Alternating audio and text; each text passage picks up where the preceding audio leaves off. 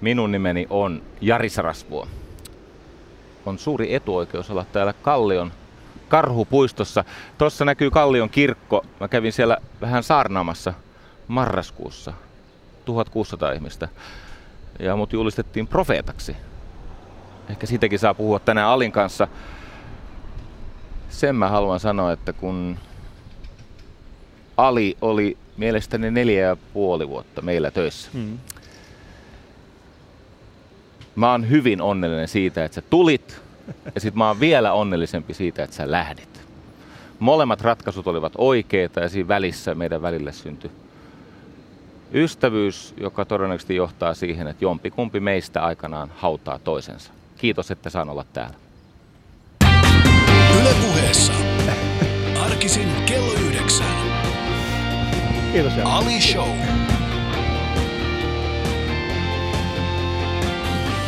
Jompikumpi meistä.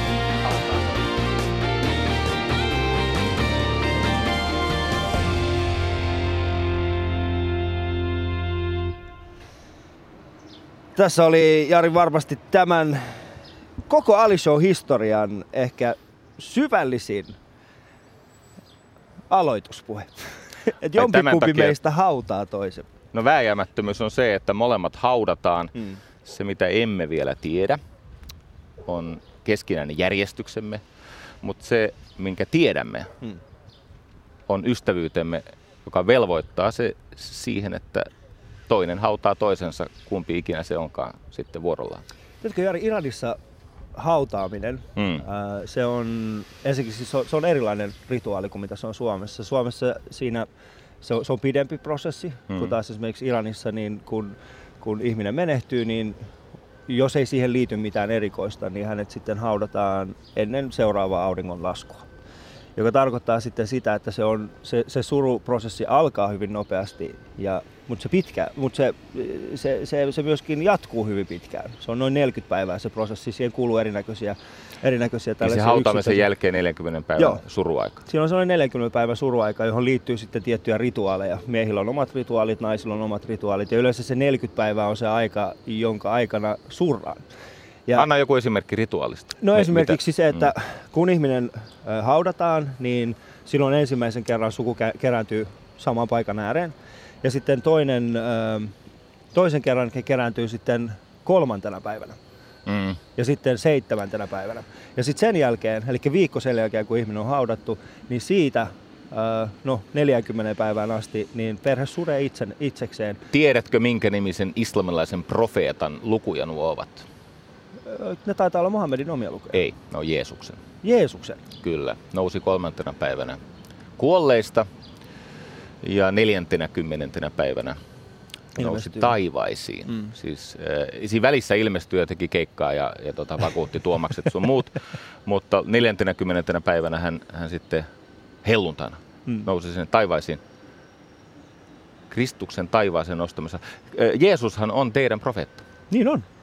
Se on samalla tavalla. Siis äh, islamissahan ei millään tavalla kielletä muita profeettoja, jotka oli ennen Muhammedia. Kyllä. Et siellä äh, sanotaan, että siis tämä äh, yksi jumalaisuus, mm. eli kun uskotaan samaan Jumalaan, eli mehän kutsutaan Jeesusta Messiakseksi. Mm. Messi. Mm. Eli niin, siis, niin kuin niin, kutsuvat myös kristityt. Niin, eli, tota, eli me uskomme, että hän on nimenomaan se, josta, josta juutalaiset puhuivat aikoinaan. Sen verran vielä sotken sun peliä, että A, öö, tavallaan siis iloitsen teidän puolestanne, jos näin voi sanoa. Tämä on mm. turha jako, koska kumpikaan meistä ei ole kauhean uskonnollinen. Mutta yhtä kaikki niin iloitsen siitä siis, että siellä on näitä siirtymäriittejä ja rituaaleja siellä mm. Iranissa ja kaikkialla siis islamilaisessa maailmassa. Ja mekin niitä kaivattaisiin, koska surutyö on välttämätöntä, jotta voisi sitten jatkaa ilman masennuksen vaaraa. Mutta toinen, Mä olin aikoinani Bangladesissa ja tutustuin siellä tämmöisiin hartaisiin äh, islaminuskoisiin ihmisiin ja mulle paljastui, että Jeesus on heille tärkeä. Hmm. Esimerkiksi kun maailmanloppu lopulta tulee, niin äh, se ei ole ainoastaan Muhammed, joka saapuu paikalle, vaan islaminuskoiset uskoo, että se on nimenomaan Jeesus, joka sieltä täräyttää. Se on, se on sunni, joo. joo, joo se on, sunneilla tätä olla Kyllä. kyseinen. Joo. Kun taas se shialaisethan uskoo siihen, että koska siellä on sitten taas mm. tällaista niin kuin, äh, he, shia, shia, shian uskonnon tai shian tämän mm. haaran yksi tärkeimmistä uskoista on se, että, että äh, Mohammedin jälkeen jäi sitten 12 tällaista niin sanottua oppi poikaa. Mm. Tai siis he, he, he, jatkoivat sitä perinnettä 12. Ja sitten viimeinen, viimeinen tota, näistä, näistä uskon, tai siis uskonnollisista johtajista, niin hän aikoinaan meni kaivoon. Ja nyt odotetaan, että silloin kun hän palaa, niin, niin hän nousee kaivosta. Eli tota, Shia, Shiassa ei Hän nousee kuin Luke Skywalker sieltä Kyllä. Manalasta. Myyteissä on aina tämä sankarin se haadekseen Manalaan Tuonelaan meno mm. ja paluu sieltä. Hei, meidän piti tehdä jotain viihteellisempää. Tämä on, ei tässä mitään, mitä siinä. Se on hienoa. Mä juttelin eilen sun kanssa tästä. Mä sanoin, että Jari, pidetään hauskaa ja sitten heti aletaan puhua kuolemasta. Mä en tiedä. Ähm... Musta kuolema on itse asiassa aika hauska asia. Siis sehän on hauskinta, mitä ihmisellä voi tapahtua. Totta kai, koska siinä loppuu paitsi kärsimys, mm. niin se fakta, että me kuolemme kerran – me synnytettiin vaivalla ja vaivalla kuolemme kerran. Joo. Ja kuolema on vaikein asia, mistä voi tehdä komiikkaa. Sen takia se on niin hieno asia.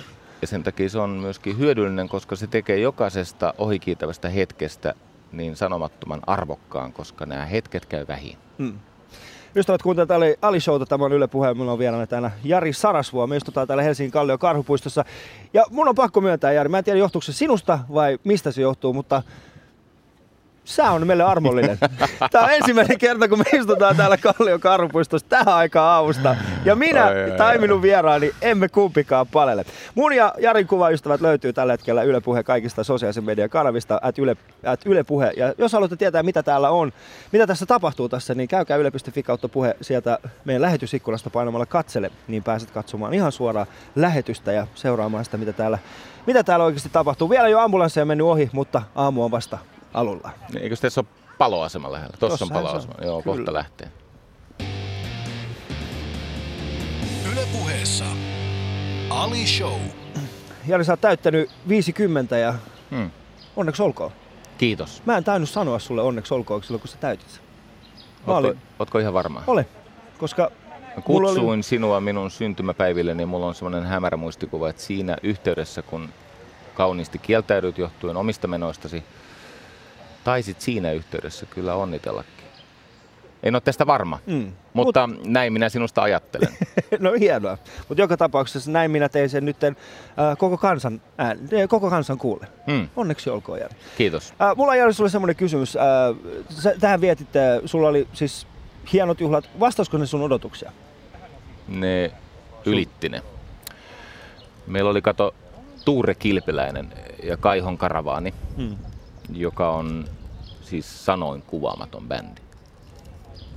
Se ensinnäkin on tietenkin se muusikoiden laatu ja sen bändin toimivuus, se on jotain lähes tuon puoleista, mutta se mikä siinä on vielä ihmeellisempää on se näiden kavereiden tämmöinen halu palvella. He ovat palveluammatissa.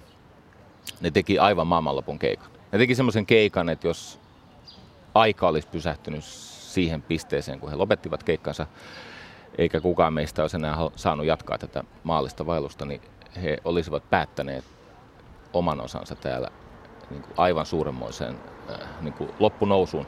Mutta sen jälkeen, sen keikan jälkeen, niin me oltiin siis mun saaressa. Me oltiin rakennettu sinne semmoinen uskomattoman hieno teltta. Me menimme ja mainitaan vielä tämmöinen sen keikan aikana Mariska mm. lauloi Kukkurukuun, joka on tosi tärkeä biisi mulle ja monelle muullekin ihmiselle.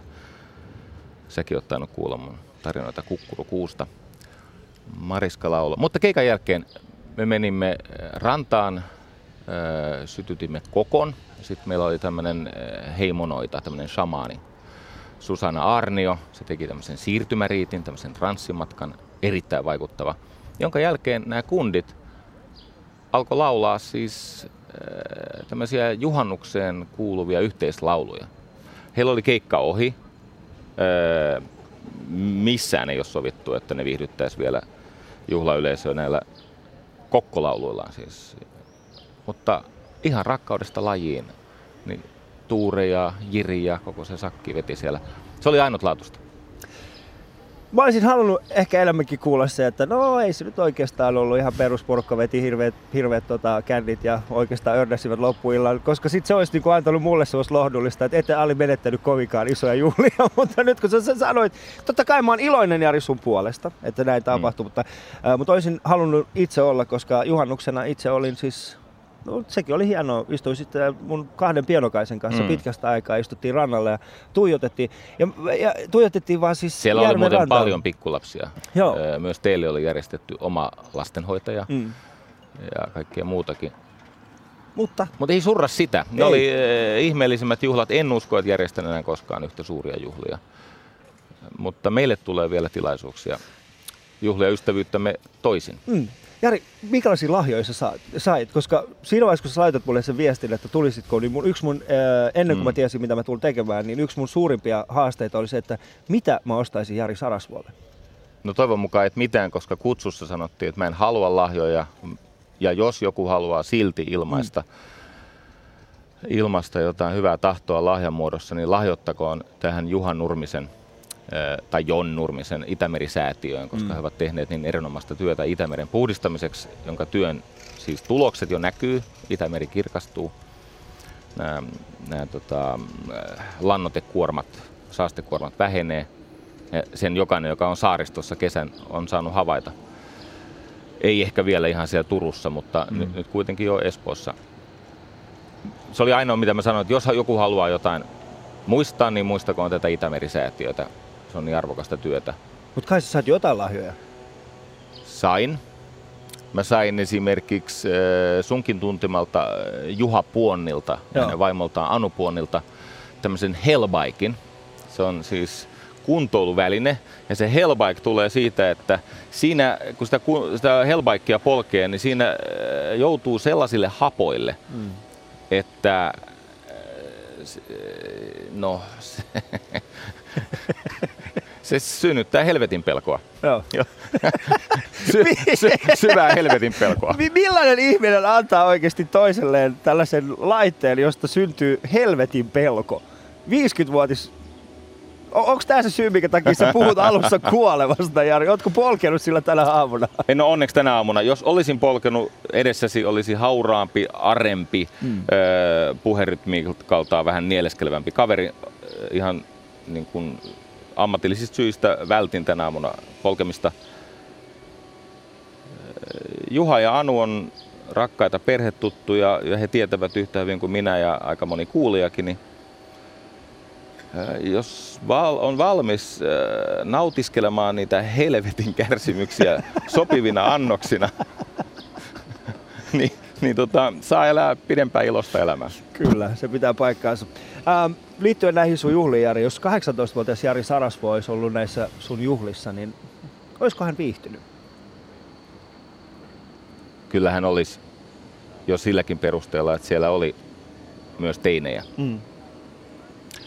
Kauan kauan aikaa sitten myös Ylen kanavilla ansioitunut Jussi Lähde, J. Lähde sanoi minulle, että yksi keino arvioida sitä, miten elämä on mennyt, on tutkia omien 50-vuotisjuhlien ikäjakaumaa.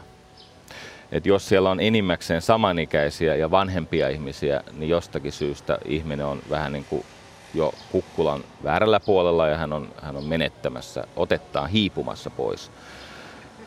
Ja Jussi Lähde asetti tämmöisen kriteerin, että puolet vieraista pitäisi olla ainakin 10 vuotta nuorempia. Ja tällä perusteella mä tein sitten kutsut. Excelin laita. Tosi kiva, että mä olisin kiintiökaveri siellä. Oliko siellä Jussi lähteellä myöskin sillä, että joku maahanmuuttaja siellä pitää olla? Ja sit sä Hei, meillä oli, me, me, me, emme jääneet, siis mä ymmärsin, että kieltänyt, me emme jääneet kuitenkaan tota, mamu. Mamu-kiintiö ei jäänyt vajaaksi. Meillä oli useita maahanmuuttajia. Ketä tietenkin. siellä mukaan oli? Siis to, tosta kysymyksestä muuten Ali syntyy sellainen vaikutelma, että kaikki maahanmuuttajat on sun taskussa. No siis jos ollaan rehellisiä, niin mä oon ainoa, joka tekee mediassa. No en ole ainoa. Arman tekee, Arman tekee, Aksel Arman tekee. Husu. Mä itse asiassa nyt jos... Mutta en mä niitä laske oikeasti samalla. Niin mä oon kuitenkin pikkasen... Sanotaan näin. Ja sä et laske Arman... Husua maahanmuuttajaksi? Ähm, Husu Hei, on, Husu nyt on keskustan edustaja. Husu on Jari keskustan edustaja oikeesti. Hän siis menetti mamustatuksensa. Menemällä keskusta. Ehkä. Husun, Husun tärkein vaaliteema oli se, että tehdään somalialaisista Mutta jos hän olisi vihreissä, niin hän olisi supermamu. Sitä hän olisi. Vi- vihreissä supermamu. joo. Sitten vielä jos asuisi vaikka punavuoressa, Niin. olisi vihreissä, niin olisi tämmöinen äh, niin kuin super supermamu. Siis kato, Mutta keskustassa niin. niin. hän, hänestä on vaan tullut siis keskustalainen. Hän on tullut keskustalainen, maatalouslomittaja. Koska siis siinä on se, äh, mun, mun teoria on tämä. Mm. Arman Alisa tekee äh, niinku mahtavia ohjelmia, mutta Arman Alisa antaa mm. Suomesta vähän niinku vääränlaisen kuvan, että maahanmuuttajan pitäisi mennä ulkomaille saadakseen turpaa. Me pystytään tekemään se sama juttu täällä Suomessa huomattavasti helpommin. Ja sitten hänellä on vielä. Mm. varusteleka omana tällaisena niin kuin, Varusteleka, se on, sponsorina.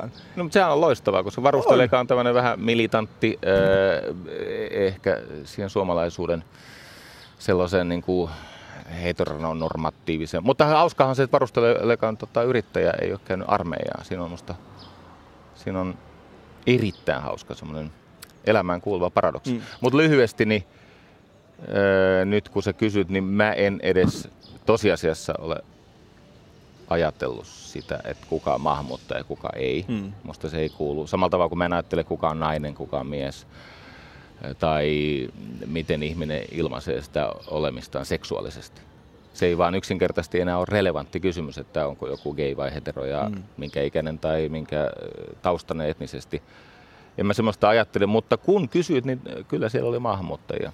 Mutta on Jari tosi vaikea ajatus, mietit sitä, että niin, mm. Mm. et, et, siis sä käytännössä, mitä sanot, on se, että sä elät maailmassa, jossa, ole, jossa ihmisiä ei, ei, ei lokeroida. Niitä varmaan maailmassa lokeroidaan, mutta Mm. Mutta sun maailmassa mä tarkoitan. mä pyrin siitä eroon. Mutta sehän on tosi vaikea. Sehän on käytännössä, jos mietit, äh, milloin, koska se, se, siihen jollain tavalla vaikuttaa se kasvatus myöskin. Totta kai, ja sitten mm. sanotaan nyt, ettei mene ihan hurskastelun ja valehtelun puolelle, niin Mm. kun sanot, että se on vaikeeta, se on mahdotonta. Mm. Siis ihminen kuitenkin suhtautuu varautuneesti erilaisuuteen. Se on lähtökohta. Ja vasta sivistys ja kasvatus ja rakkaus saa ihmisen äh, niin kuin, kohtaamaan erilaisuuden ilman, että siihen liittyy arvottamista tai mitään latausta. Mutta mulle on ollut, nyt kun ollaan Kalliossa, mulle on ollut aivan pikkupojasta, siis teini-ikäisestä lähtien. Mä oon täällä vähän seikkailu sillä tavalla. No, ta- semmoisella tavalla, että nykyisin siitä, siitä tota, tulisi varmaan poliisijuttu. Mutta silloin 80-luvulla el- elimme, Mm. elimme erilaista aikaa. Mä seikkailin täällä gay-piireissä siis. Mm. Homot olivat silloinkin kiinnostava sakki. Ja tota, mä oon siis 16-vuotiaasta saakka öö, saanut elää semmoista elämää, jossa ihmiset eivät arvotu sen perusteella, mitä he ovat, olemuksellisesti ovat. Siis tämä mies, nainen, nuori, vanha, homo, hetero, rikas, köyhä, niin se ei ole niin kuin mun maailmassa tapa hahmottaa ihmisyyttä, mutta toki myönnän, jotta en sortuisi niin kuin vastenmieliseen hurskasteluun, niin myönnän, että vaistonvaraisesti sillä viettitasolla niin ihminen toimii näin. Mutta niin kuin tiedät meidän yhteisestä taustasta, niin, niin tota, ei se ole loppujen lopuksi sitten kiinnostava asia, kun ihmiseen tutustuu. Ja se on totta, mutta sanotaan näin, että onhan siinä riskinsä. Onhan siinä riskinsä, kun äh, luopuu kaikesta, kaikesta tuollaisesta, luopuu tuosta ajattelumaailmasta niin, että Niin siis, jos sä rupesit siteraamaan mulle pikkasen liikaa sitä Korania, ja, Mm. mm. ja siis sulla on nyt tommonen paksu muhkea parta. ja, ja tota, siis, on siis, siis semmoinen riski, että, että nyt ihmisen tarvitsee hönö olla. Että kyllä, Mm. mm. kyllä se voi silti vähän niin kuin seurata uteliaana maailmaa, että mihin suuntaan itse kukin menee. Että jos olisi esimerkiksi, mulla nyt ei ole yhtään semmoista tuttua, mulla on islamiuskoisia kavereita, mutta ei yhtään semmoista, jossa olisi vaikkapa radikalisoitumisen piirteet. Mutta jos olisi, niin kyllä mä vähän niin kuin pääkallella uteliaana seuraisin, että mihin toi johtaa. mm. Koska se on ilmiö, jonka tota, fiksu ihminen ottaa vakavasti. Joo, kun mä, mäkin yrittänyt miettiä, onko mulla täysin niinku radikalisoituneita kristinuskovaisia. Tiedätkö kuitenkin, mä, koska siis Hei. siinähän se on. Mä Että- tunnen, mä tunnen semmoisia, katos, siellä meidän saaressa oli, oli tämä äh, Susanna Arnio, Joo. jonka äh, veroilmoituksessa tittelin kohdalla lukee, siis siinä on ammatti, niin äh, siellä lukee noita. Se on hänen ammattinsa noita. Mm. Ja hän on siis ei mikään New Age-noita eikä wannabe Väinämöinen tai po, tota, pohjanakka, louhi, vaan hän on sitä ihan oikeasti, hän, hän osaa sen. No sitten siellä saaressa oli myös ihminen, joka on tämmöinen fundamenttikristitty. Niin totta kai se näki, että tuossa kutsutaan pahoja henkiä. No. Ja tuossa on niin kuin, vähän niin kuin saatanapalvonnasta kysymys. Mikä on musta lohdutonta, koska samasta asiasta, samalla tavalla kuin kristityt ja islaminuskoiset, niin ee, samaa Jumalan kaipuuta he työstävät sen uskontonsa kautta. Tai sitten vaikkapa tämä suomalais-ugrilaisen, siis kalevalaisen perinteen vanhempaa versiota työstävä Susanna Arnio, niin samasta asiasta on kysymys. Mä nyt oli tuossa muutama viikko sitten oli Teemu Laajasalon kanssa Radio Dayllä. Hmm. Ja, ja sitten hän, hän ei ole fundamentaali Ei, ei. Hän on, hän on huikea kaveri. Eikä ja tota- pommita tota... aborttiklinikoita. mä haluaisin nähdä Teemu, tiedätkö? En, en tiedä haluaisiko edes nähdä. En, en haluaisi välttämättä nähdä Teemua sellaisena fundamentalistina. Mutta, äh, mutta siis Teemu, Teemu sanoi mulle tällaisen jutun, kun mä, kun mä kerroin hänelle, että mm. mitä, mitä ohjelmia mä kuuntelen. Mä oon nyt itse alkanut enemmän ja enemmän kiinnostumaan tuosta hengellisestä puolesta. Ja esimerkiksi Radio Day on semmoinen radio, Joo, joo, joo kerro lisää. Niin, niin, mä oon alkanut enemmän ja enemmän kiinnostumaan siitä. Ja Miss? Radio Day on mm. semmoinen, mistä mä, on, äh, mistä mä yritän poimia. Niin Mutta Radio Dayssä ei ole islamiuskoselle ihan hirveästi tarjontaa? Ei, mua, ei kiinnosta se, mua ei kiinnosta se yksittäinen uskonto. Ylä, mua kiinnostaa, yläfemma. Niin, mua kiinnostaa, Noin, yläfemma. Noin. mua kiinnostaa Jari pääosin, tiedätkö, tällä hetkellä mä kuuntelen äh, aika paljon tällaisia siis äh, muistelmia. Mä, mä kuuntelen mm. aika paljon tällaisia muistelmia nimenomaan tästä 1900-luvun taitteen äh, niin sanotusta idän profeeteista, jotka tuli käymään Lontoossa ja Pariisissa ja piti tällaisia omia... Maremme Blavatsky. No, muun muassa sitten Bahaolla ja, ja niin poispäin. Ja mä oon kuunnellut nyt niitä ja, ja, ja se, on, se on herättänyt musta tällaista järjetöntä kiinnostusta nyt kaikkia uskontoja kohtaan. Ja mä juttelin mm. äh, tota, Teemun kanssa tästä aiheesta, sanoin hänelle, että, että kuuntelee sunnuntai-iltaisin tiettyä ohjelmaa heiltä ja hän sanoi, että älä kuuntele sitä. Hän sanoi ihan suoraan. Hän sanoi, että se, että sä kuuntelet sitä ja, ja väität, että tietävässä jossain esimerkiksi äh, kristinuskonnosta jotain, niin se tarkoittaisi vähän sama asia, kun mä kuuntelisin äh, fundamentalisti muslimin saarnoja ja tulisin sun luokse sanomaan, että hei, mä tiedän nyt islamista kaiken. Ja joten se, oli, se on vähän niin kuin mielenkiintoinen, että missä, miten sitä pystyy erottamaan, jos ei ole siitä, siitä itse niin kuin siitä, siitä, siitä kulttuurista. Miten sä pystyt erottamaan sen, että onko joku, joku nyt fundamentalisesti ajatteleva ihminen tästä asiasta vai onko hänen ajatukset vain kiehtovia? Miten saatko kiinni, mitä tarkoitan? Oikein mainiosti. Mitä tulee kristinuskoon, jonka mä tietenkin tunnen paremmin kuin islamin, niin minua kiinnostaa, no sama kyllä pätee islaminuskoa, mutta minua kiinnostaa se, että miten ne myytit ja tarinat ovat syntyneet, mistä ne on peräisin. Hmm. Nehän ei ole siis tämän seemiläisen paimentulaiskansan itsensä keksimiä, vaan, vaan siellä on lainaa tsarahustralaisuudesta ja Assyrian uskonnoista ja niin poispäin. Egyptinkin mm. uskonnoista. Ja sitten kristinuskon aikana Paavali otti paljon vaikutteita Helleneiltä, eli, eli kreikkalaisilta. Mua kiinnostaa se, että miten se on syntynyt, miten ne myytit on rakentunut. Ja sama asia mua kiinnostaa esimerkiksi islaminuskossa, vaikkapa tämä mainittu sunnien ja shiojen välinen mm vähän turhankin voimakas tulkintaero, koska sen nimissä murhataan ihmisiä, Kyllä. siis äh, tuhansia vuosittain. Joo. Yksi osa muuten äh, sunnin ja shiujen väliseen tota, välirikkoon liittyy siis Muhammedin lempivaimoon Aishaan. Mm, osittain joo. Kyllä, A- Aisha ei ollut ihan turha tyttö. Hän Muhammedin kuoleman jälkeen niin hän ei jättäytynyt leskeksi, toimettomaksi, nurkassa kyyhöttäväksi leskeksi, vaan hän jatkoi siitä, mihin miehensä oli päässyt hmm. omalta kannaltaan ja vähän liittoutui ja niin poispäin. Enempää en uskalla sanoa, koska Suomessa saa oikeudelta niin kuin, tuomion tästä ja sitten joku toinen voi loukkaantua niin paljon, että tulee siis vakavampia seuraamuksia. Otas, mä kerron, heille kaikille, mä kerron heille kaikille että nyt ä, arabiaksi, että ne ei suutu. ei mitään hätää. Sä et muuten osaa arabia, eikö niin? Sä en niin, mä, farsia. mä puhun farsin kieltä. Sä puhut farsia, joo. Mä puhun farsin kieltä. Ystävät, kuuntelet Ali Showta, tämä on Yle Puhe ja mun ja Erik Sarasvuon kuva löytyy paraikaa Yle Puheen kaikista sosiaalisen mm. median kanavista. Ja kuten sanoin, jokaisen, jokaisen Ali Shown vieraan kanssa, niin mä oon halunnut onnistua kuvassa ja erityisesti tämä kuva oli semmoinen asia, että mä oon, mä oon Jari tätä kuvaa pohtinut varmaan puolitoista viikkoa. Että minkä kuvan mä ottaisin Jari Sarasvuon mm. kanssa. Ja mä tulin sitten loppujen lopuksi siihen lopputulokseen, mulla oli kaksi vaihtoehtoa. Toinen vaihtoehto oli Tupac Shakur ja Biggie Smalls. Ja mä katsoin sitä ja me mallattiin sitä kyseistä kuvaa aika pitkään, että okei, että, että, että onnistuisikohan se. Mutta sitten mä tulin siihen lopputulokseen, että, että antaa heidän levätä rauhassa. Niin. Joten, joten sitten se seuraava vaihtoehto oli Forrest Gump.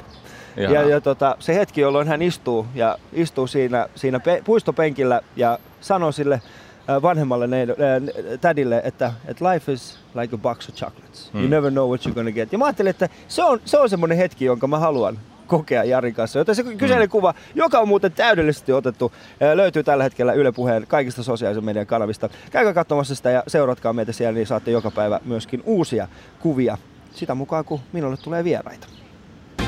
Yle Puheessa Ali Show. Osallistu lähetykseen yle.fi kautta puhe. Ja me ollaan tunnettu toisiamme No mä, mä kerrotaan siis, ää, A, mä on siis tullut treenaushaussiin vuonna 2007. Hmm. Ää, siihen aikaan, kun ää, oli vähän erilainen taloudellinen tilanne. Joo, ja me menestyimme eri tavalla. Me, joo, ja sanotaan näin, että silloin mun... Olimme maailman katolla silloin. Kyllä. Ja silloin mun, mun taidot riitti siihen taloustilanteeseen. Tehdä tiettyjä asioita, olla luovempi, eikä niinkään keskittyä niihin asioihin, mitä piti oikeasti tehdä, vaan olla, olla enemmän sellainen luova ihminen. Nyt on vuonna, vuosi 2015 ja mä soitin sulle eilen, me juteltiin tästä aiheesta ja mä halusin, ja, ja se, se mitä mä niin kun, sä, mä, mä sanoin sulle, että mä haluaisin tietää, että kuka on tämä uusi Jari. Mm. Ja onko olemassa tällaista uutta Jaria. Ja onko se, onko se niin erilainen kuin mä tutustuin vuonna 2007. Ja mä oon nyt tässä viimeisen yön aikana käynyt läpi se, mikä ehkä jäi tuossa aikaisemmista, että ennen uutista, kun me puffattiin tätä lähetystä, se jäi vähän, niin siitä, siitä ehkä niin kuin jäi, jäi aukikin. Mä, mä oon käynyt niitä kirjoituksia, mitä sä oot aikoinaan sanonut. Ja sitten mä oon peilannut niitä juttuja, mitä mä oon kuullut nyt. Ja mun on myönnettävä semmonen juttu, että sä olit oikeassa. Sä et ole juurikaan muuttunut siitä Jarista. Mutta sä oot kärsinyt paljon enemmän. Se on totta. Se on totta. Ja se kärsi... Sä oot Jari vanhentunut. No se on ihan varma asia. Mä oon vanhentunut enemmän kuin se 7-8 vuotta. Mm. Mutta eh, kun ihmiset ihan yleisesti ja toistuvasti sanoo, että mä olen muuttunut niin kuin arvoiltani tai eh, ihmisyydeltäni, niin se ei pidä paikkaansa. Mä olen aina ollut se, mitä mä olen nyt. Ihmiset näkee sen nyt paremmin, koska se mun yrittäjämenestykseni eivät, ei enää estä heitä näkemästä. Siis se, että mä köyhdyin ja, ja tota, että se mun elämäntehtävä niin kuin mureni käsiini ja menetin siinä niin kuin yhteydessä siis kaiken, terveyden ja perheen ja kaiken, niin se antoi mulle sellaisen armahduksen, että ihmiset alkoivat kuulla, mitä mä oon koko ajan sanonut mä kirjoitan nyt elämänkertaa, joka tulee syksyllä ulos. Se on massiivinen tarina. Ja kun mä olen käynyt läpi näitä vanhoja, yli 25 vuotta vanhoja dokumentaatioita ja käynyt vuosi vuodelta niitä siis kirjeitä ja muistikirjoja ja päiväkirjoja ja tapahtumia läpi, niin mulla on ollut nämä arvot jo 25 vuotta sitten. Mm. Mun ei ole tarvinnut niitä keksiä tai mun ei ole tarvinnut niihin arvoihin jotenkin niin kuin kärsimyksen kautta uudelleen syntyä. Ne on ollut mulla aina, mutta mä myönnän, että siinä on ollut päällä myös sitä menestystauhkaa. Ja siinä on ollut päällä öö, sellaista, tota, mä olen edelleenkin julkea, tietenkin. Öö, mä menen hautaan niin kuin fundamentaalisesti ylimielisenä ihmisenä. Siitä mä en tule pääsemään. Se on osa minua, niin kuin on vaikka sukupuoli. Mutta se ei enää se halu vallottaa maailma, niin se ei ole niin torjuva sen yleisön mielestä. Mutta niin kuin muistat, niin mä kohtasin sut ihmisenä silloin ja mä kohtaan yhä ja mm. niin, niin mä oon matkan varrella toiminut aina. Mä, mun perusolemukseni on suvaitseva, utelias, kiinnostunut, ihmisiin rakastuva. Mutta Seeri hymyili paljon enemmän 2007 silloin kun sä olit esimerkiksi muutama vuotta vuosi sitten, että sä teet esimerkiksi äh, sitä sun omaa talkshowta, niin sä et Jari hymyily enää. Joo. Mä näin sen sun, osittain sun ilmeestä. Mä en tiedä, voi olla hyvin mahdollista, että mä olin etääntynyt sinusta niin paljon siinä vaiheessa, mutta musta vähän sen tuntuu, että, että koska, no sanotaan näin, sen hmm. jälkeen kun me ollaan tutustuttu, niin mä oon, mä oon kuullut ainakin kolmeen otteeseen semmoisen lauseen, joko sinulta suoraan mm. tai sitten välillisesti, että sä vetäydyt tästä mediasta. Ensimmäisen kerran mm. taisi olla just silloin 2008, 2009, mitä luultaan, oli semmoinen mm. hetki, jolloin meidän TH-akatemiassa tässä mm. kyseisessä aamu, aamujutussa sanottiin, että nyt, nyt se on tässä. Mä, mä vetäydyn. No. Siitä ei mennyt, mutta se ei ollut vielä ihan yhtä vahva kuin mitä se oli esimerkiksi edellisen kerran, äh, kun, kun sanoit tota, sen, sen TV-jutun.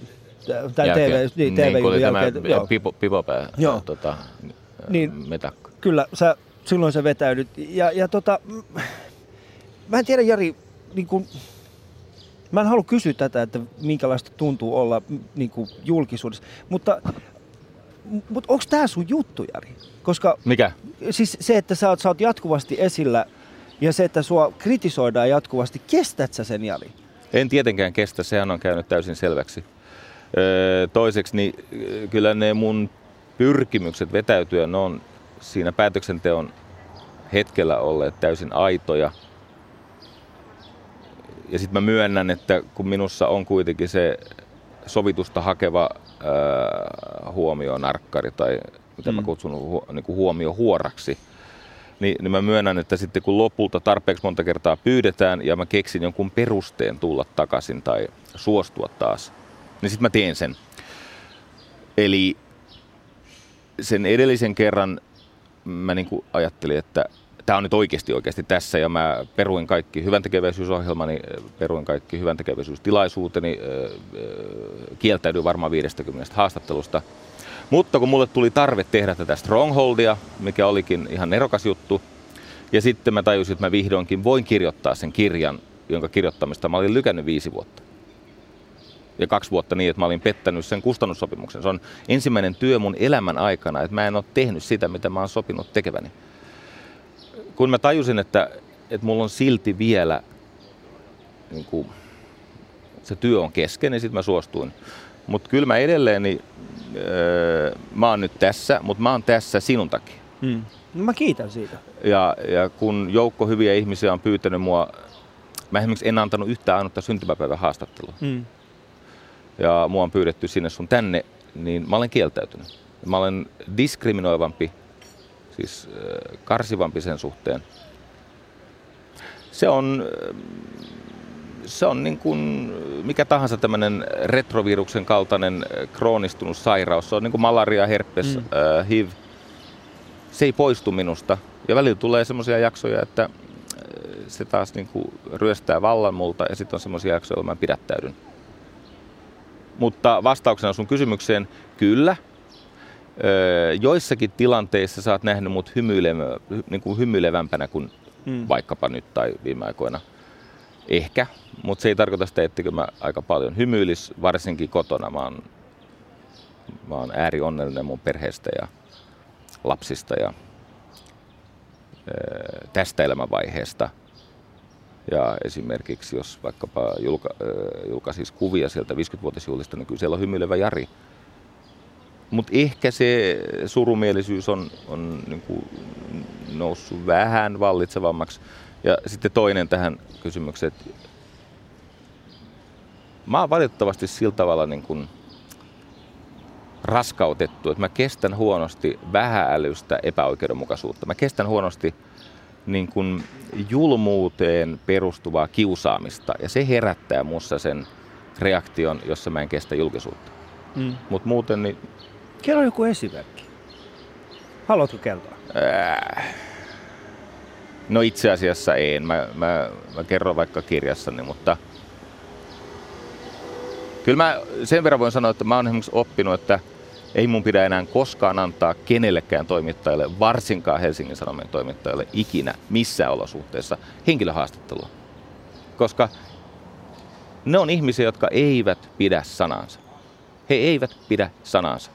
He kertovat tarinoita, jotka eivät vastaa sitä, mitä on sovittu, tai edes sitä, mitä on tapahtunut. Ja jos on olemassa jokin korkeampi voima, siltä varalta, että on, niin mä joskus lausun sille pyyntöjä, niin mä oon pyytänyt tältä tuntemattomalta, todistamattomalta, korkealta voimalta, että josko en enää koskaan luottaisi. Hmm. Mutta tässä mä oon turvassa. Tämä on suora lähetys, eikö niin? Tässä on. Mitään sellaista tässä ei voi tapahtua, jossa me, mehän jäisi tämän ruumiskasan päällimmäiseksi. So, sorry. sorry. Se on. Kuuntelut Ali Showta. Tämä on uh, Yle Puhe ja me istutaan Helsingin Kallion karhupuistossa Jari Sarasvuon kanssa. Tervetuloa tänne, jos sinulla on vaan siihen mahdollisuus. Yle Puheessa Ali Show. Jari puhuttu, me ollaan nyt puhuttu Jari, no, kol, no 38 minuuttia. Äh, sanoisin melko syvällistäkin keskustelua. Me ollaan menty syvälle, me ollaan puhuttu kuolemasta, me ollaan puhuttu profetoista. profetoista. No. Ähm, sulla on tulossa siis kirja, Joo. joka perustuu siis, se on, se on sun niin oma elämän tarina. Mm. Joo. Se on kertomus siitä Jarin matkasta ja mm. siihen liittyvistä sekä aika komeista ja kauniista hetkistä, mutta myöskin kaamean noloista hetkistä. Se nimi on Välähdyksiä pimeässä ja pimeitä välähdyksiä, koska mun elämä koostuu kahdesta asiasta. Välähdyksiä pimeässä, eli kyllä, kun ihminen tulee pimeästä ja pimeässä hän vaeltaa, mutta välillä mä oon saanut välähdyksiä, jotka toimii, jotka on niin kuin totta ja jonka varassa on saanut kaikkea hyvää aikaiseksi. Mutta sitten ikävä kyllä mulla on myöskin, koska mä oon tämmöinen hetken lapsi, niin mulla on näitä pimeitä välähdyksiä. Mm.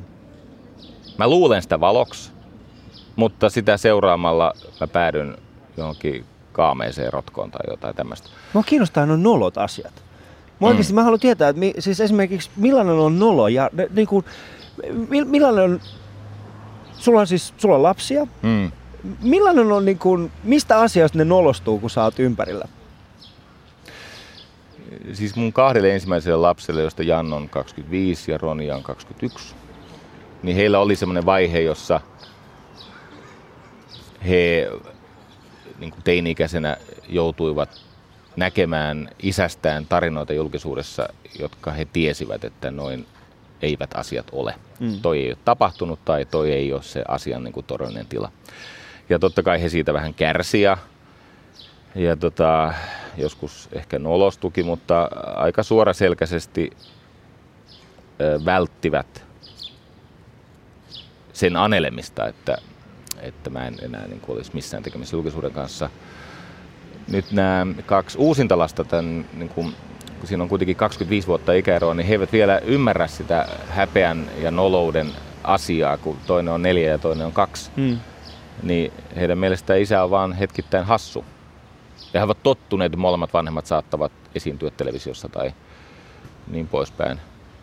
Mutta todennäköisesti Veera ja Venla eivät joudu isästään äh, lukemaan semmoisia asioita, mitä Jan ja Ronja joutuivat.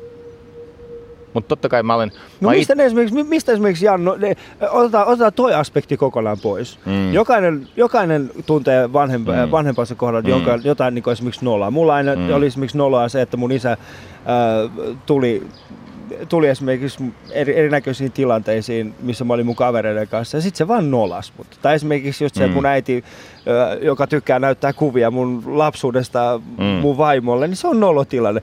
Ootko, oot se, Jari, onko sulla tällaisia, niin kuin, tällaisia samanlaisia? Että esimerkiksi jos, jos lapset tulee käymään kavereiden kanssa, niin sitten siellä on niin kuin, että ei, please, faija, ei tota.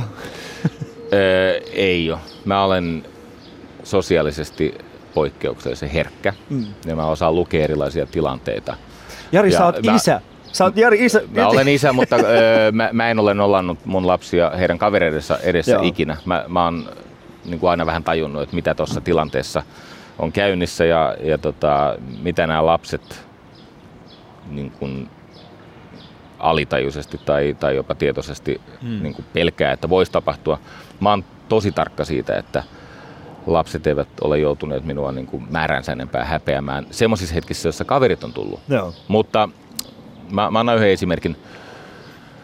Mä olin kerran myöhässä yhdestä valmennuksesta aika paljon. Mä olin silloin eronnut siis Janin ja Ronian äidistä ja mä olin aikamoisessa henkilökohtaisessa äh, kriisissä, tämmöisessä aika syvässä syyllisyysmontussa ja niin siinä kävi, että mä lähdin sunkin tuntemaan metsänvartijan tilalle. Mä lähdin liian myöhään. Hmm. Ja mä ajoin sitten ylinopeutta. Ja mä ajoin niin paljon sitä ylinopeutta, että mä menetin korttini kuukaudeksi. Ja no ei siinä mitään vaaraa kellekään aiheutunut. Ja, ja oli kirkas päivä ja, ja tota, kuiva tie ja kaikki muut. Mutta mä ajoin niin paljon ylinopeutta, että menetin korttini kuukaudeksi. No sitten toinen näistä poliiseista, he olivat erittäin asiallisia. Toinen sanoi, että hei, että kun mä sanoin, että mä itse asiassa mä oon vähän hankalassa tilanteessa, mä tarvitsen paitsi työssä, niin mä tarvitsen perhesyistä autoa. Hmm. Ja se syy oli se, että ylläpitääkseni suhdetta 15-vuotiaaseen tyttäreen, niin mä vein sitä Ronia tota, futisharjoituksiin. Se oli semmoinen isätyttö, hmm. niin kuin isätytär hetki, joka oli luonteva. Ja sitten mä totesin, että se kuukausi on aika pitkä, kun tässä ei ole mitään vaaraa aiheutettu ja niin poispäin. Ja sitten tämä sanoi tämä poliisi fiksusti, että hei, että sä voit anoa lyhennystä, jos sulla on hyvät perusteet. Että usein perusteeksi on kelvannut joko ammatilliset tota, syyt tai tämmöiset erityistilanteet perheessä. Ja niin mä kirjoitin sitten hellyttävän kirjeen sinne tota, poliisilaitokselle tai syyttäjälle, se on syyttäjän pöydälle, menee hellyttävän kirja, jossa mä kuvasin tapahtuneen ja sanoin, että mä otan täyden vastuun ja, ja, ja niin poispäin. Mutta sitten totesin, että nyt kun on tämmöinen tilanne perheessä, että isä on lähtenyt pois ja, ja tota, siellä on teini-ikäinen 15-vuotias tyttö ja me tarvitsemme tämän yhteisen ajan. Hmm. Ja jumalauta, sen sydänverellä kirjoitetun kirjeen Iltasanomat julkaisi. Hmm. Ne sai se jotenkin käsiinsä. Ja sitten minusta tehtiin vielä joku kantelu, joku siis kusipää kanteli, että mä olin saanut liian vähän sitä ajokieltoa, kun se oli hmm. vain kuukausi. Kun äh, tota, joku toinen oli saanut samasta ylinopeudesta kuusi viikkoa, niin miksi mä en saanut kuutta viikkoa, mä sain vain neljä ja puoli viikkoa. Hmm. Ja silloin mä muistan, kun se oli vaikea aika muutenkin, ja Ronja Raukka luki sen. Mä siis myönnän kirjoittaneeni tunteisiin vetovasti. Mutta se on ehdottomasti yksityisasia. Ja sitten kun siellä on nämä otsikot, Sarasvuo aneli armoa poliisilta. Mm. Ikään kuin se olisi tapahtunut siinä hetkessä tai tapahtunut siis myöhemmin. Silloin mä vähän pelkäsin, että Ronja taisi mua hävetä. Tuo kyseinen, äh, sun kortin menettäminen on meille molemmille, se yhdistää meitä niin, yhdellä yhdistää. tavalla. Mm. Nimittäin silloin, siinä vaiheessa, kun sä menetit, menetit korttisi ja, ja sä laitot sitten viestiä, että ähm, talon sisäisesti mm. laitot viestiä, että nyt on tällainen tilanne että, mm. ja tällainen on mun kalenteri, että mä tarvitsen sitten jonkun apuun tässä. Ja mulla oli siihen ratkaisu, mitä mun eno oli vastikään muuttanut Suomeen, hän etti siihen aikaan siis jotain tällaista mm. työtä. Ja mä ehdotin häntä sinulle.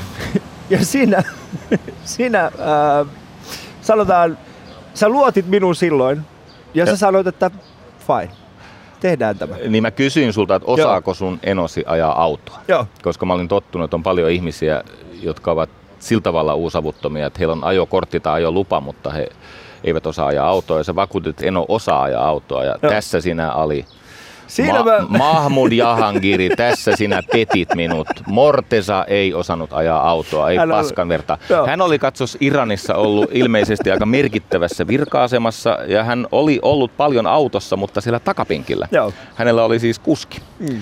Ja nyt kun hän ei ollutkaan enää se arvovieras, jota kyyditettiin, vaan hän olikin tämä autokuski, niin paljastui, että hänen tapansa hahmottaa – sekä omaa liikettä että muuta liikennettä. Ja sitten siinä on näitä esteitä, kuten liikenteenjakajat mm. ja nämä liikenne. Muistan semmoisen hetken, jolloin sä soitit mulle ja sanoit, että nyt oli käy sun Enon kanssa pieni keskustelu, nimittäin se ajoi väärät puolet liikennettä ja, ja siinä taisi olla semmoinen hetki, jolloin länsiväylä oli vähän ruuhkaa. Sä sanoit, että sulla, on, että sulla on kiirettä ja mun Eno päätti, että tuossa Pietarantaan voi mennä, jolloin sä olit sanonut silleen, että ei, Pitääkö tämä paikkaansa? Hän sanoi mulle tällaisen jutun. Joo, hän antoi ihan toden todistuksen. Mun täytyy sun Enoa vieläkin mm. kiittää ja ylistää. Hän on siis ollut merkittävässä asemassa Iranissa ja sitten elämä siellä on käynyt mahdottomaksi. Hän on tullut Suomeen. Hänellä ei enää ole autokuskia, vaan hän on itse Joo. palvelijan roolissa autokuski. Ja siihen aikaan mä monta kertaa mun työpäivä alkoi kuudelta aamulla. Ja kun mä nousin itse viideltä, niin mä näin, että sun Eno Mortesa on siellä sopiva etäisyyden päässä tässä mun Lexuksessa. Hän odottaa kärsivällisesti, josko mä esimerkiksi haluaisin lähteä 20 minuuttia ennen kuin mä oon ilmoittanut. Mm. Ja suuren ihmisen tunnistaa siitä, että kun hän menettää valtansa, niin hän ei menetä arvokkuuttaan. Hän oli siinä niin kuin palvelutehtävässä sanomattoman arvokas. Ja se, että hän ei autoa osaa ajaa, niin se on, se on mitätön sivuseikka verrattuna siihen, että hän halusi Suomeen tultuaan tehdä mitä tahansa. Hän ei muuten pyytänyt rahaa ja hän sai jonkun mitättömän. Olisiko sinulla 1200 euroa tai jotain, mm. mutta tosi vähän siitä, siitä tota, auttamisestaan. Ää, tietenkin mä tajusin, että sinä ja hän te olette samasta puusta tehtyjä. No siis, siis siltä vaan, että hän ei myöskään halunnut tuottaa häpeää sinulle. Ei. Sinä olit sen diilin hänelle järjestänyt. Mm. Hän halusi tehdä jotain arvokasta ja tekikin Suomessa kaiken näköistä Jeesus. Hän ei vetäytynyt niin kuin suomalaistyyppisesti, että jos joskus joku on ollut hyvässä asemassa, niin, niin paskahommat ei enää kelpaa. Hänellä ei ollut mitään tällaista. Mm. Hän kello viideltä aamulla odottaa siellä, että josko herra Sarasvuo vaivautus tulemaan sitten lähtemään töihinsä.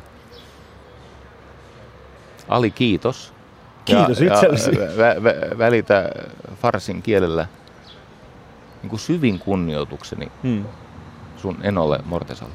Mä välitän hänelle. Ja sitten hän on itse asiassa, tota, hän on palannut siis takaisin Iraniin ja tällä hetkellä hän hän kuskaa tällaisia paha aavistamattomia, ei paha aavistamattomia siis turisteja. Eikä hän siis, ole kuljetushommissa? Kyllä, turisteja.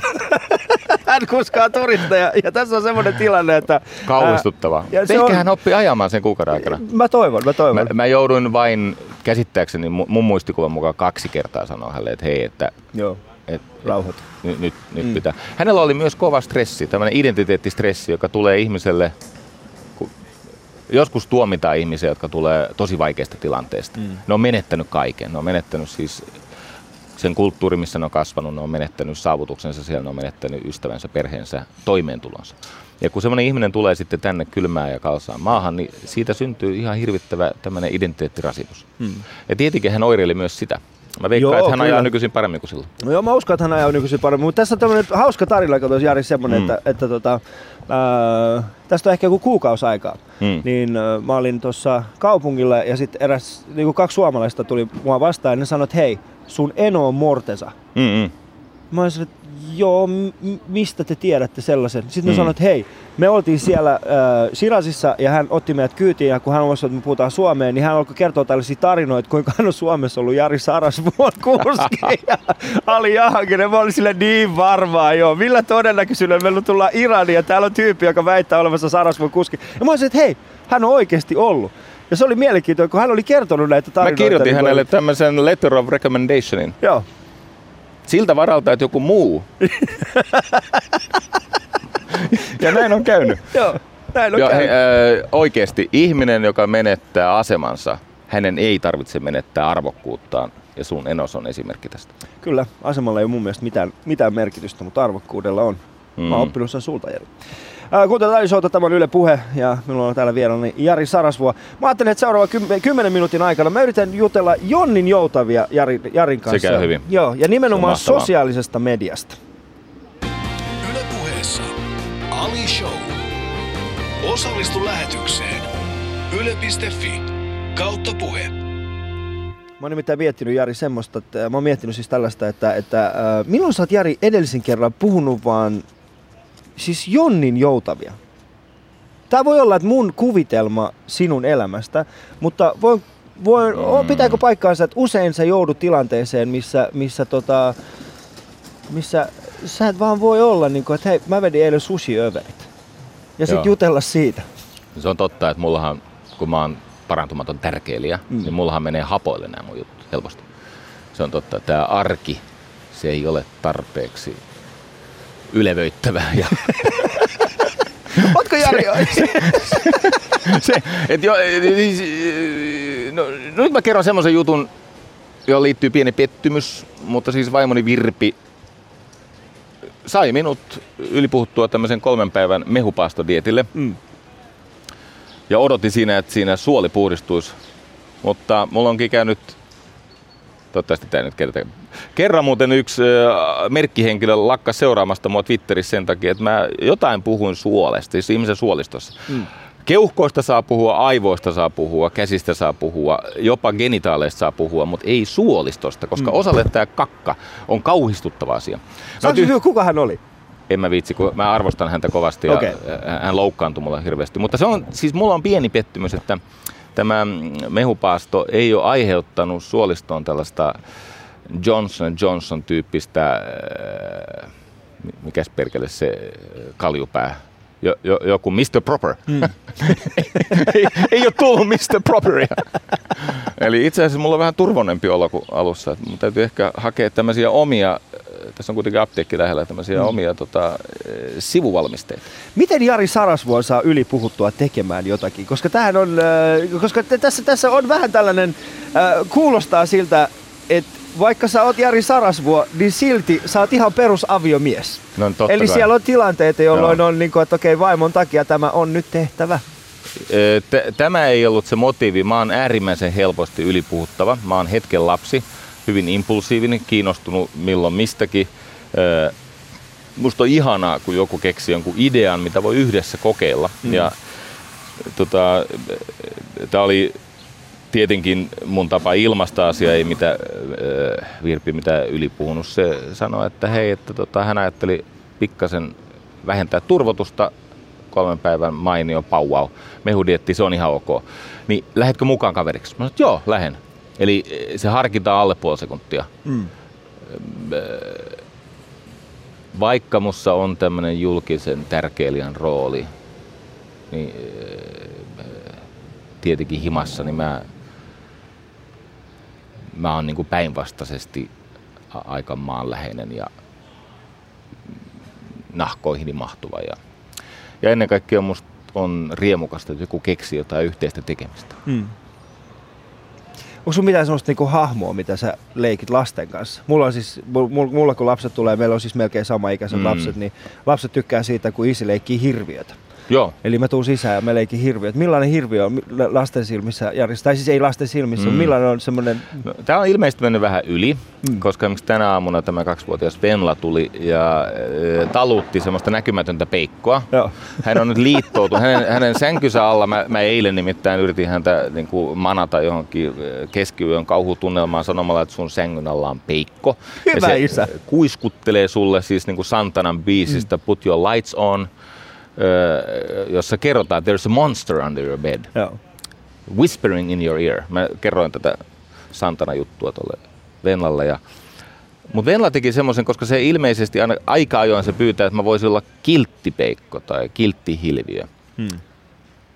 Mutta kun se ei ole mennyt läpi, niin tänä aamuna se talutti semmoista näkymätöntä ystäväänsä, uutta suojelijansa. Hän on siis liittoutunut tämän sänkynsä alla olevan Peikon kanssa ja, palkannut sen henkivartijaksi, jolloin isä Peikko ei enää pelota. Öö, vakavastikin puhuen, niin lapsille tekee hyvää altistua turvallisesti jännittäville asioille. Ja ehkä helpoin rooli, minkä mä pystyn kotona ottaa, on se, että mä leikin just jotain vampyyliä tai hilviötä tai... Vampyyli tai Vampyyli. Anna Jari susta ihan täysin uuden kuvan. Veera ehdotti, voisiko olla, semmoinen, voisiko olla semmoinen vampyyli, joka ei juo ihmisistä verta. Mä sanoin, että joo, Stefani Mayer kirjoitti semmoisen Twilight-sarjan, niin kuin historia huonoin vampyyrisarja, mutta on myöskin parhaiten myynyt. Mutta se, ne, nehän imee vaan jotain peurojen verta. niin, kyllä, koska hän oli, hän, tässä kyseisessä vampyyrissä oli kuitenkin semmoinen niin kuin enemmän inhimillisyyttä kuin vampyyri. Hei, nehän ei kuole edes päivävalossa, ne ei, vaan kimmeltää. Kyllä. Tämä Stefani Myers ei tiedä vampyyleistä mitään. mä oon yrittänyt, mä oon yrittänyt Veeralle selittää, millainen oikea vampyyli. Mutta Veera sanoi, että hän tykkää enemmän siitä vampyylistä, joka juo peuran, bambin velta, eikä ihmisen velta. No okei. Okay. Ootte sitten katsonut kuitenkin Bambia kotona? Ollaan ja mä oon mehustellut sen, kun metsästäjä ampuu äidin. Siis Jari... Ja siellä, siellä su, su, su, äitihän siis äh, metsästäjä luoti kaataa Bambin äidin, Joo. tämän aikuisen mikä se on, tammapeura vai miksi, niitä kutsuu? Naispuolisen peuran, joka on siis äiti. Ja siellä sumussa tämä Bambi jää orvoksi. Mm. Isästä ei kukaan tiedä mitään, niin kuin elämaailmassa usein on. No mutta yhtä kaikki ne tykkää siitä tarinasta, koska siis kyllä tämä niin kuin menetyksen, pelon, siis leikkien tarkoitus on harjoitella niitä tunteita, jotka joka tapauksessa on arjessa läsnä ja yhä enemmän kuin elämä etenee. Ne rakastaa tarinankerrontaa ja mä oon kuullut, että kova poika kertoo tarinoita. Se on kyllä totta, Jari. Mä oon niitä kuunnellut monesti ja joskus mä kaipaan sitä. Ja mä, mä, mä näin meidän kahden kesken, Jari. Mulla on ollut... Meidän kahden kesken on tulla. Joo, mä näin Intiimi. Intiimi. Intiimi. Ai niin, mä tässä unohdin täysin. Tässä, No niin. tässä on muutama tuhat ihmistä. Mutta Mm. ähm, mä en tiedä, onko Mikko Vermas ikinä kertonut sulle semmoista. Mikko on siis äh, Trainers Houselaisia, Mm. mun entisiä kollegoita. Hmm. Mutta Mikko kerron, äh, kertoi mulle tällaisia juttuja, että oli silloin kun ahdistaa, niin me meidän, meillä oli aikoinaan semmoinen yhteinen, yhteinen kilpailija, Mm. joka oli myöskin samaan aikaan meidän suuri vihollinen. Ja hän sanoi, että Ali, silloin kun, silloin kun, sua, silloin kun sulla on eniten ahdistaa, Hmm. niin mene aamulla sinne, Hmm. koska sä voit olla varma siitä, että sä oot ensimmäinen, joka on hereillä.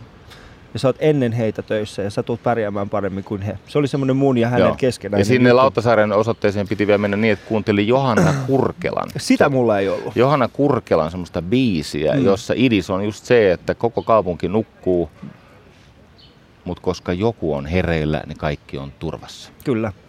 Ja sitä mä oon tehnyt usein silloin, kun mulla on ollut rankka. Rankan keikan jälkeen. Mä oon mennyt sinne. Merkkurin eteen. en halunnut et sanoa heidän nimensä, mutta sanoit. Ei, Merkkuri ansaitsee kaiken kunnioituksen. Kyllä. Öö, Se on hyvää sakkia, ne tekee hyvää työtä ja jos ette osta Trainers Houselta, niin ostakaa Herra Tähden Merkkurilta. Kyllä.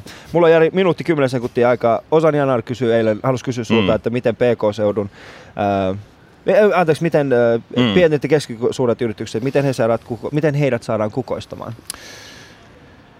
Luottamalla siihen, että työnantajat ja työntekijät pystyy keskenään rakentamaan unelmajoukkueita, mutta myös purkamaan niitä, kun se tarve vääjäämättä kaikille yrityksille ja tiimeille tulee. Pitäisi luottaa työnantajien ja työntekijöiden väliseen suhteeseen, koska jos se ei toimi, niin kyllä se yrittäjä siitä maksun saa. Mulla on maanantaina vielä Iiro Rantala. Minkä kysymyksen haluat esittää hänelle? Mua kiinnostaa se, että miten se osuu niihin koskettimiin, koska mä oon nähnyt, että se heiluu ihan helvetisti, kun se soittaa sitä jatspianoa. Se heiluu ja heiluu ja heiluu, niin miten se osuu ni- niin kuin oikeisiin koskettimiin? Kysy tätä. Mä kysyn. Kiitoksia Jari siitä, että soit täällä. Kiitos, että mä sain tulla. Tämä oli, tota, tää oli ihana kohtaaminen. Niin oli. Ja ensi viikon maanantaina sitten Iiro Rantala.